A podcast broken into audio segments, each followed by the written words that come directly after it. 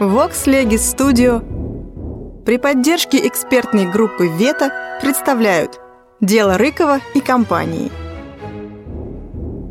Судебный репортаж Антона Павловича Чехова читает Илья Павлович Жарский. Петербургская газета. Выпуск от 24 ноября 1884 года. Двенадцатый час. Публика молчаливо ждет. Но ожидание это не томительно потому что все внимание сосредоточено на прелестях заново ремонтированной Екатерининской залы. В отношении пространства, света, воздуха и шика эта зала не оставляет желать ничего лучшего. На прокурорском месте уже сидит прокурор судебной палаты Николай Валерьянович Муравьев. Позади судейского стола, покрытого темно-зеленым бархатом, жужжат газетчики. Тут все – Кругосветный Молчанов, редактор новостей дня Липскеров со своим собственным Левенбергом, Курепин с раздвоенной бородкой, Мациевский и все прочие. Имена их же, господи, виси. Газетчикам ужасно холодно. Столы их расположены между холодными колоннами, как раз перед окнами, откуда несет холодом, как из погреба.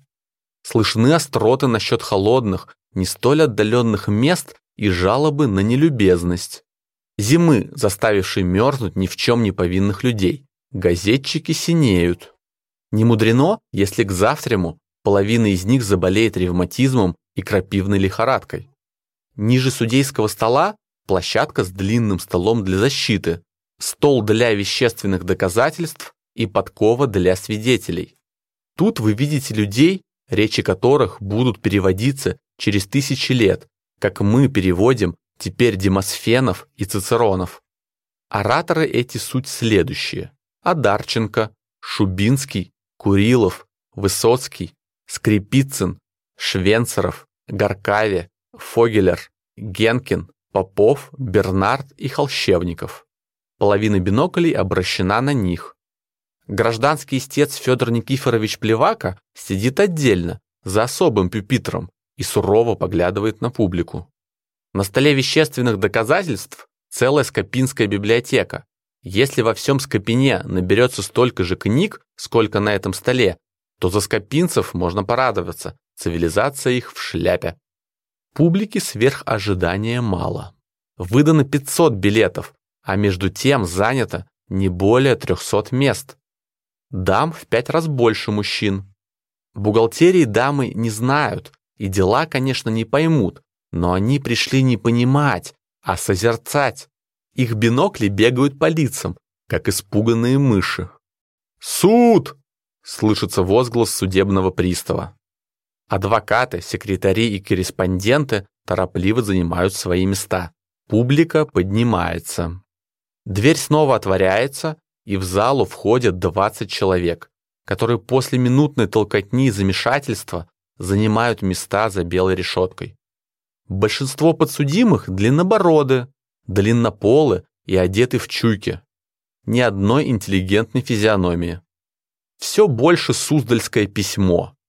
Самому старшему из них 72 года, самому младшему 29. Один из них, Барабанов, слеп, что, впрочем, не помешало ему быть в одни Рыкова членом ревизионной комиссии. То-то, небось, рад был, что не видел. Подсудимые, «Кто из вас Иван Гаврилов-Рыков?»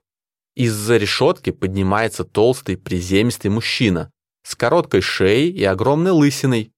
Ему 55 лет, но тюрьма дала его лицу и волосам лишних 5-10, на вид он старше. Большое упитанное тело его облечено в просторную арестантскую куртку и широкие безобразные панталоны. Он бледен и смущен, до того смущен, что прежде чем ответить на вопрос председателя, делает несколько прерывистых вдыханий.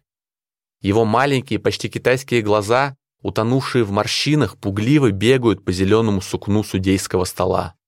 Этот Иван Гаврилов, одетый в грубое сукно, возбуждающий на первых порах одно только сожаление, вкусил когда-то сладость миллионного наследства. Разбросав широкой ручищей этот миллион, он нажил новый, ел раки борделис, пил настоящее бургундское, ездил в каретах. Одевался по последней моде, глядел властно, ни перед кем не ломал шапки. Трудно теперь землякам узнать этого эпикурейца-фрачника в его новом костюме. После обычного предисловия Рыков заявляет, что он, кроме господина Адарченко, желает еще другого защитника, а именно господина Беляева. На что ему понадобился господин Беляев, письмоводитель Совета присяженных поверенных, сказать трудно. Под стражей, кроме Рыкова, находятся товарищи директора Руднев и Иконников, бухгалтер Матвеев, письмоводитель Евтихиев и Попов. По опросе подсудимых следует длинное и скучное перечисление не явившихся свидетелей. Всех свидетелей 107, не явилось 48. Присяжные всплошную состоят из купцов, мещан и цеховых. По приведении их к присяге делается перерыв до 6 часов, а после перерыва начинается монотонное чтение длиннейшего в мире обвинительного акта. Акт этот изображает из себя толстую книгу, содержащую 9 тысяч газетных строк, а цифр в нем больше, чем букв.